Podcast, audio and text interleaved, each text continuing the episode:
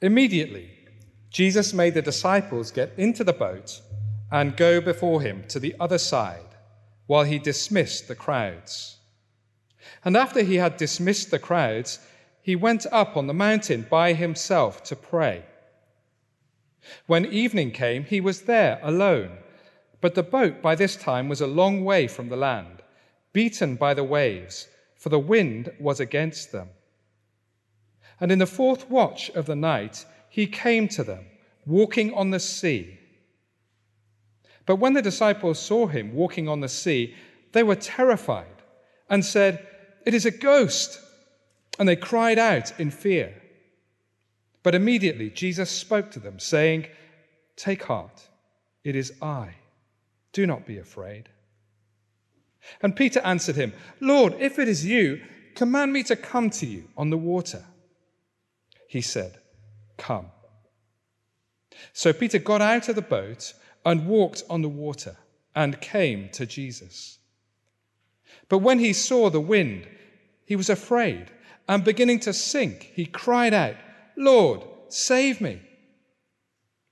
Jesus immediately reached out his hand and took hold of him, saying to him, "O you of little faith, why did you doubt?"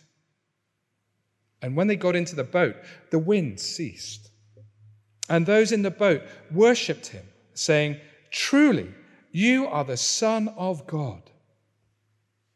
And when they had crossed over, they came to land at Gennesaret. And when the men of that place recognized him, they sent word around to all that region and brought to him all who were sick and implored him that they might only touch the fringe of his garment. And as many as touched it were made well. How big is your God? H- how big is your God? No matter how big your idea of God is, one thing I can guarantee you is this: it's not big enough. Uh, that's certainly the picture that the Bible story tells us. Uh, we will never wrap our heads around just how big God is. Uh, why not try this exercise on for size and see how it fits you? Uh, finish this sentence. Uh, when I meet God, I will. When I meet God, I will. Um, some who don't know Jesus might arrogantly say, Uh, tell him how badly he has run the world. Perhaps you might maybe more confidently say, um, I'm going to go and give him a big hug and a big high five, perhaps. Perhaps you might ask, what was all the pain for? Why did we have to go through all that? I wonder what you think will happen when you meet God. See, if we have read our Bibles and know the God that we are talking about, Uh, then we'd know that there is only one thing that is going to happen when we meet God face to face. And it is that word in verse thirty-three, worship. Worship. The word worship here means to honor, to show reverence, to pay homage by lying face down on the ground and kissing the ground in front of the person. Ultimate respect and praise, meeting God face to face, will lead to our worship. It will be a truly awesome moment. Uh, think of every encounter somebody has with God in the Old Testament, and it's the same story, in fact. So it's no surprise then that when the disciples realize that they are face to face with God himself in the flesh, that they worship him. See, this moment, verse thirty-three, it's a key moment in Matthew's account. Uh, for it's the first moment in Matthew's gospel that anybody, besides God and some demons, uh, rightly identify Jesus as the Son of God.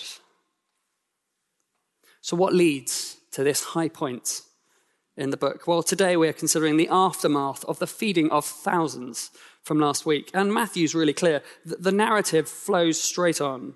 Verse twenty-two, immediately, and whilst the, he was dismissing the crowds.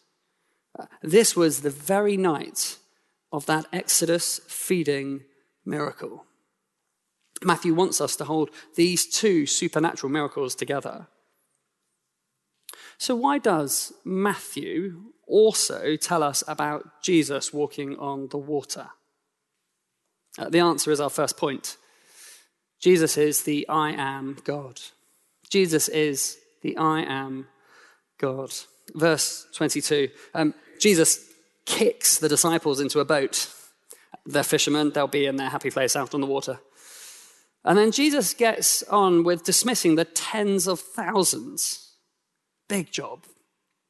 And then he finally gets the alone time that he's wanted um, since back in verse thirteen to pray to his Father on the mountain. Uh, during which time the disciples were out on a boat, battling the wind, uh, from the start of the evening until verse twenty-five, the first, fourth watch. Oh, to you and me, we need to understand that. That, that is three a.m., but don't worry, we don't need to know how to tell the time like they did back in those days. Um, which meant then, therefore, that the professional fishermen, they had nine hours sailing and rowing under their belts by this point. So obviously by now, verse twenty-four, they were a long way from the land, literally in the Greek, many stadiums away. They're miles out. Now it's worth just imagining what it would have been like to be there, out on the water, three a.m. Uh, this lake is massive, uh, thirteen miles long, seven miles wide, and it's an extremely deep lake, so I can, I'm told, not that I've swum to the bottom of it.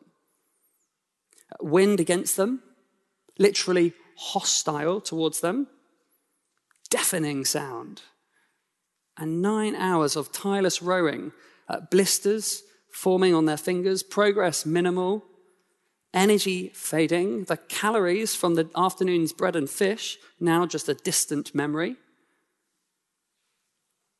I don't know about you, but at this point, I'm in awe of the disciples. I'm not a regular sailor, but I do remember a harrowing day at the sea as a teenager in a small sailing boat. The weather changed suddenly, as it does at sea, and we capsized. And I vividly remember realizing in that moment, the sea is petrifying. The sheer power, the size, the ease with which it could take a life.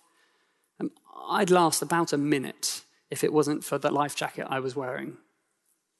Without due respect, the sea is brutally merciless.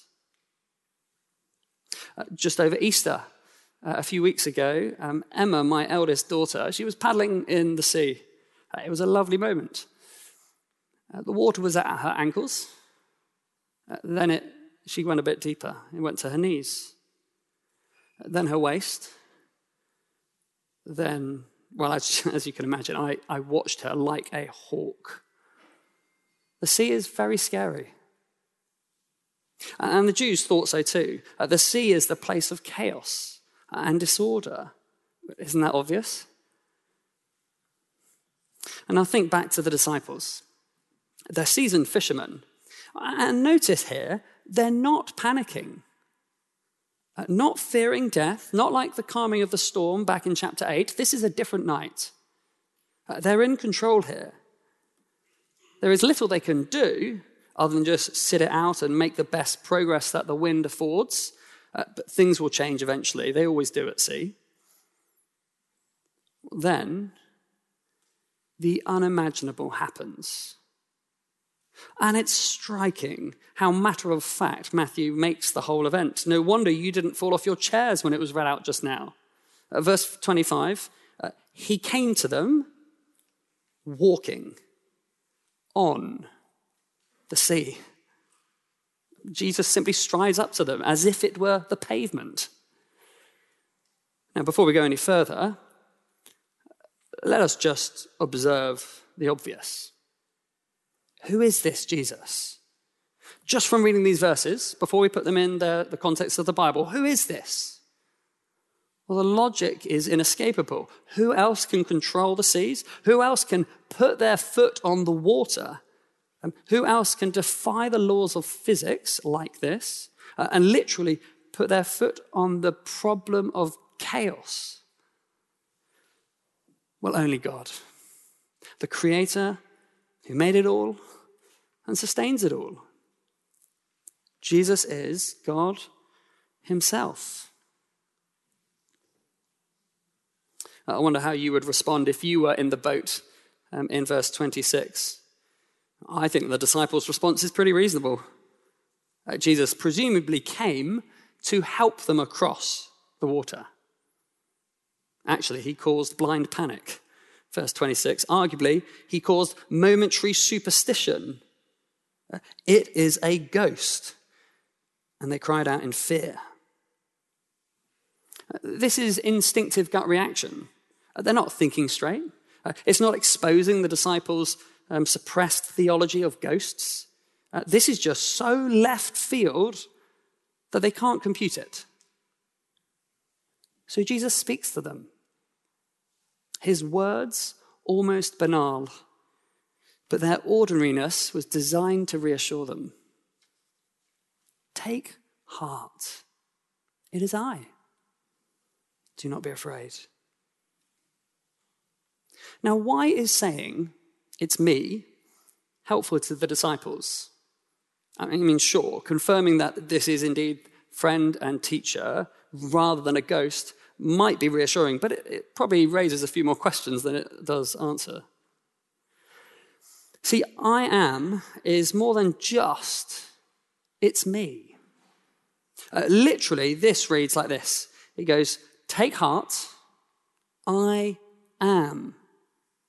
Don't fear.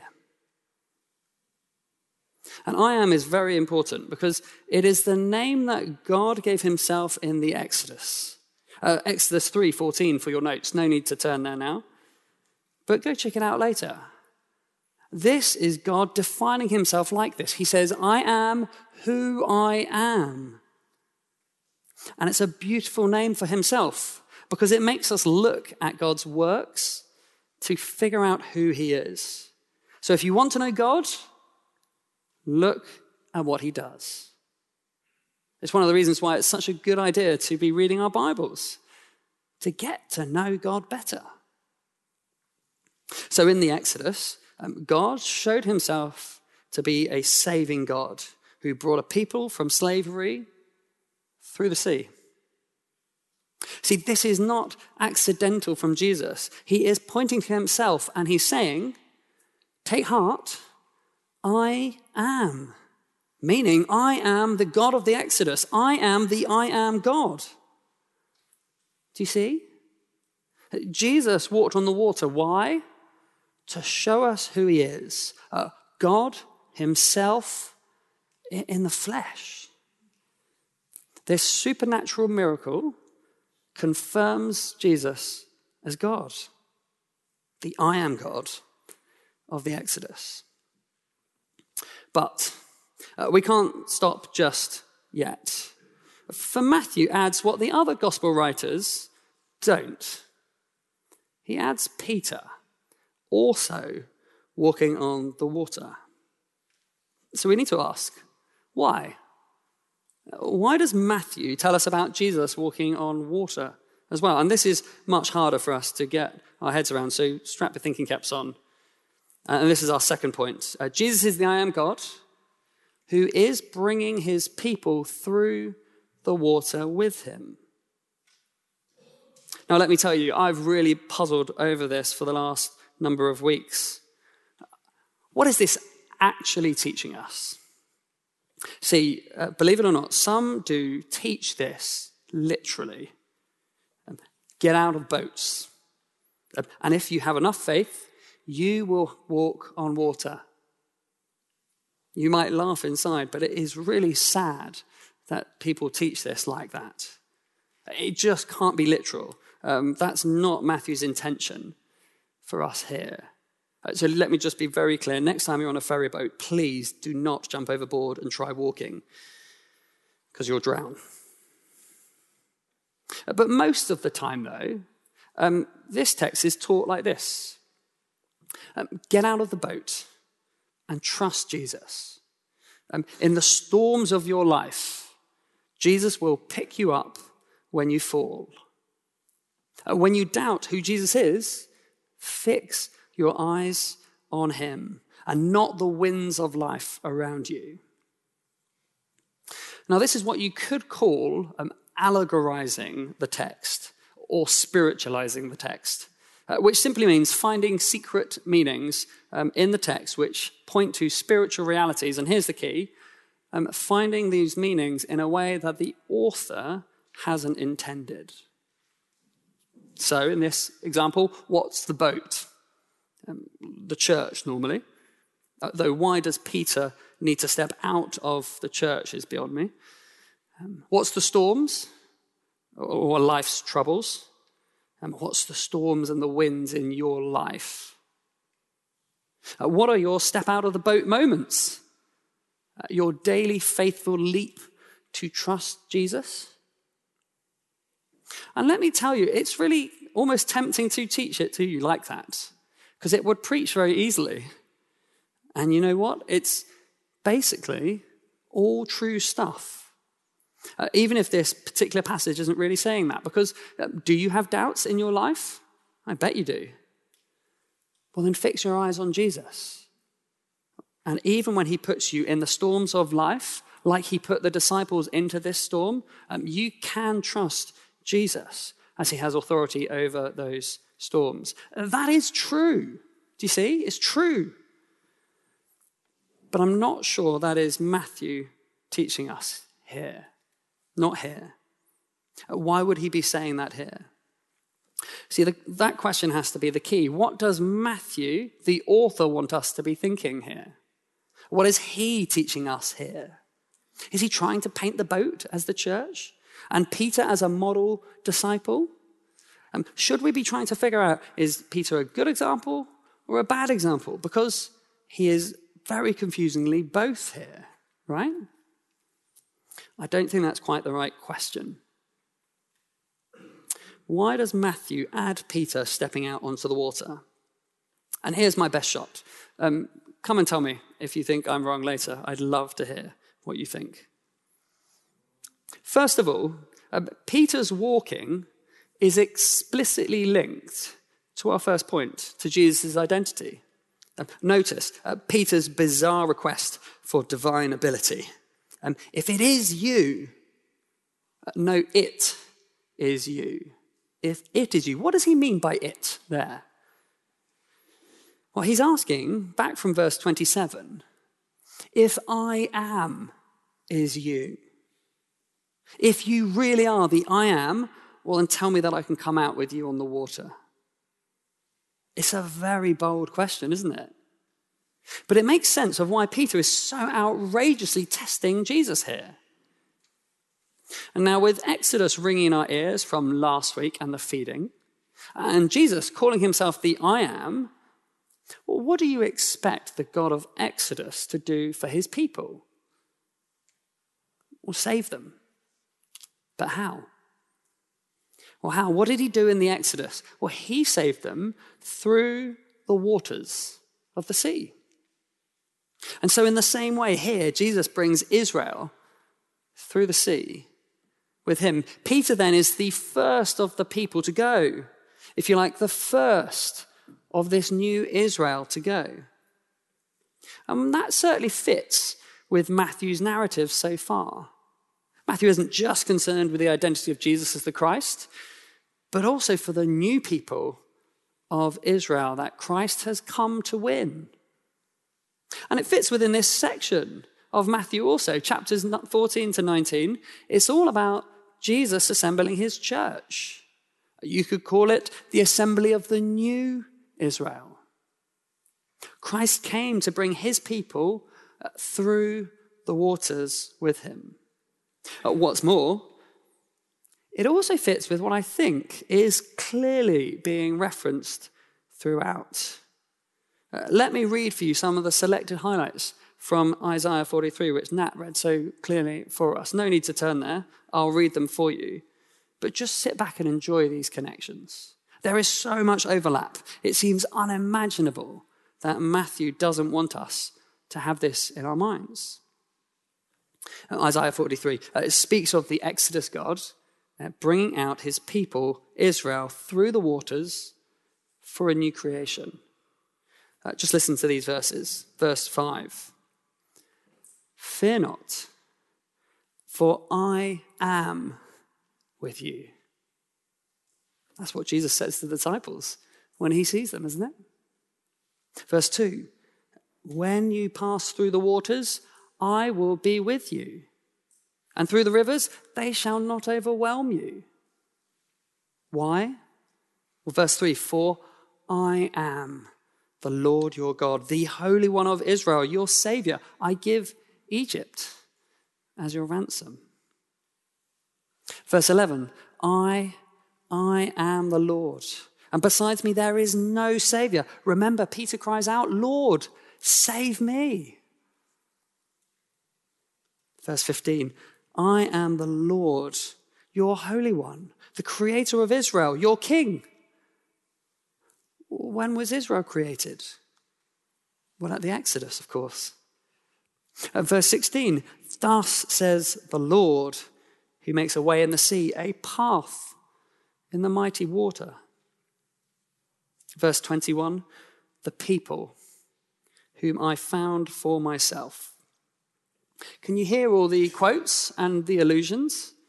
Uh, Matthew wants us to be pulling in Isaiah forty-three and using it to make sense of this text.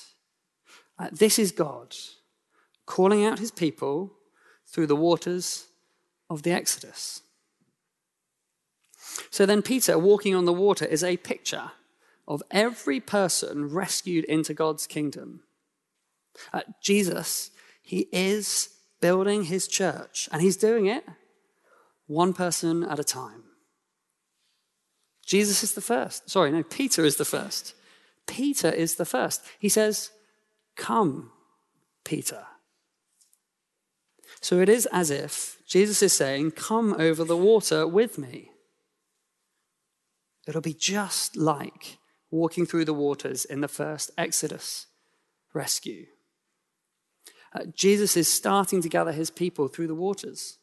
And it's just one person it starts with, and just one word that starts it all. For when the I am says, come, you come.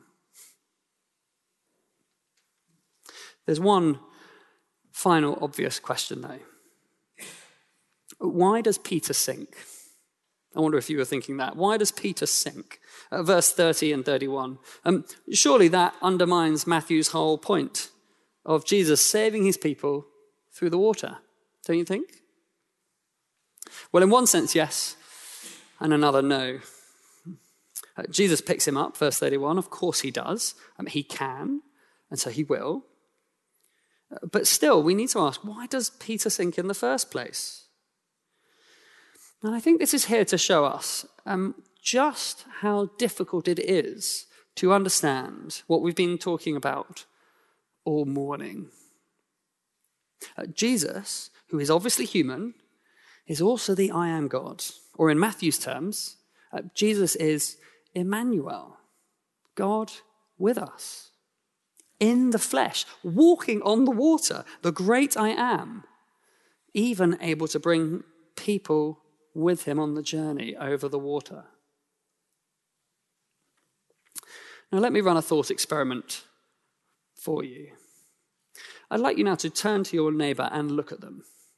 Um, I know it's not very British, but don't worry. Um, that's all we're going to ask to do. We're just going to ask you to look. No touching, please. Just look. Okay, all had, had a good look?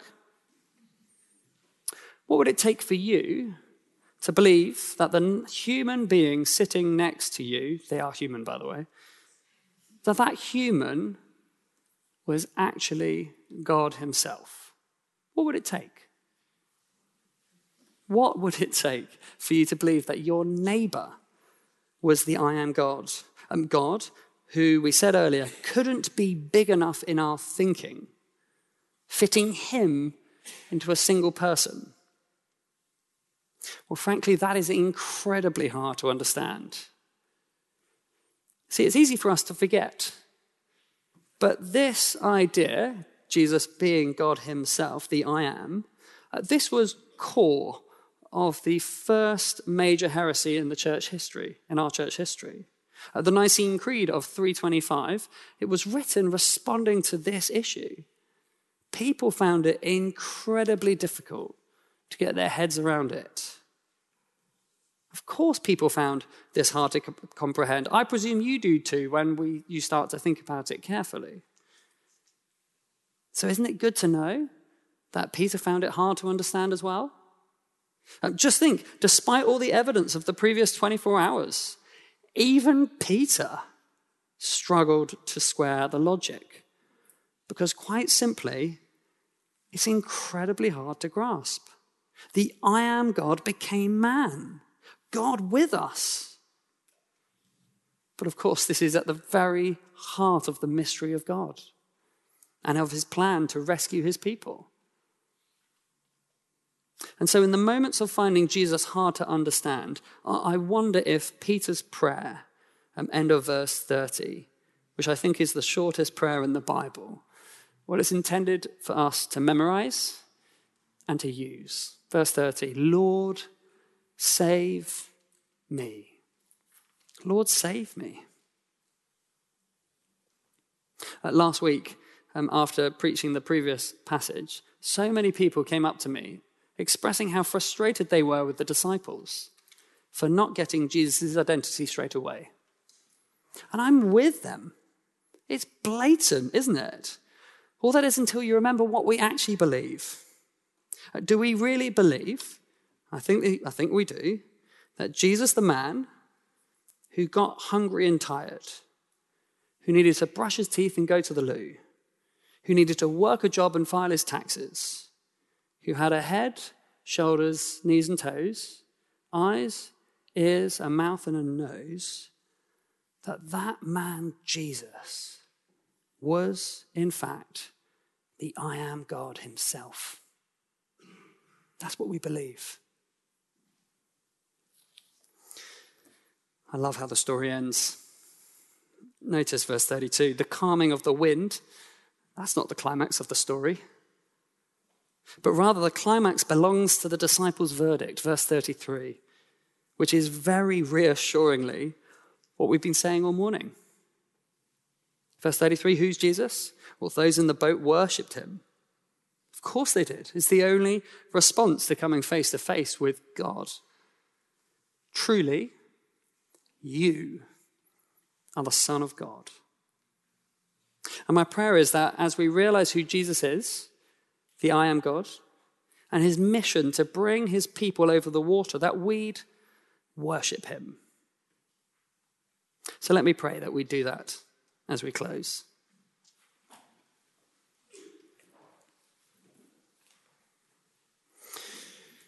Our gracious Heavenly Father,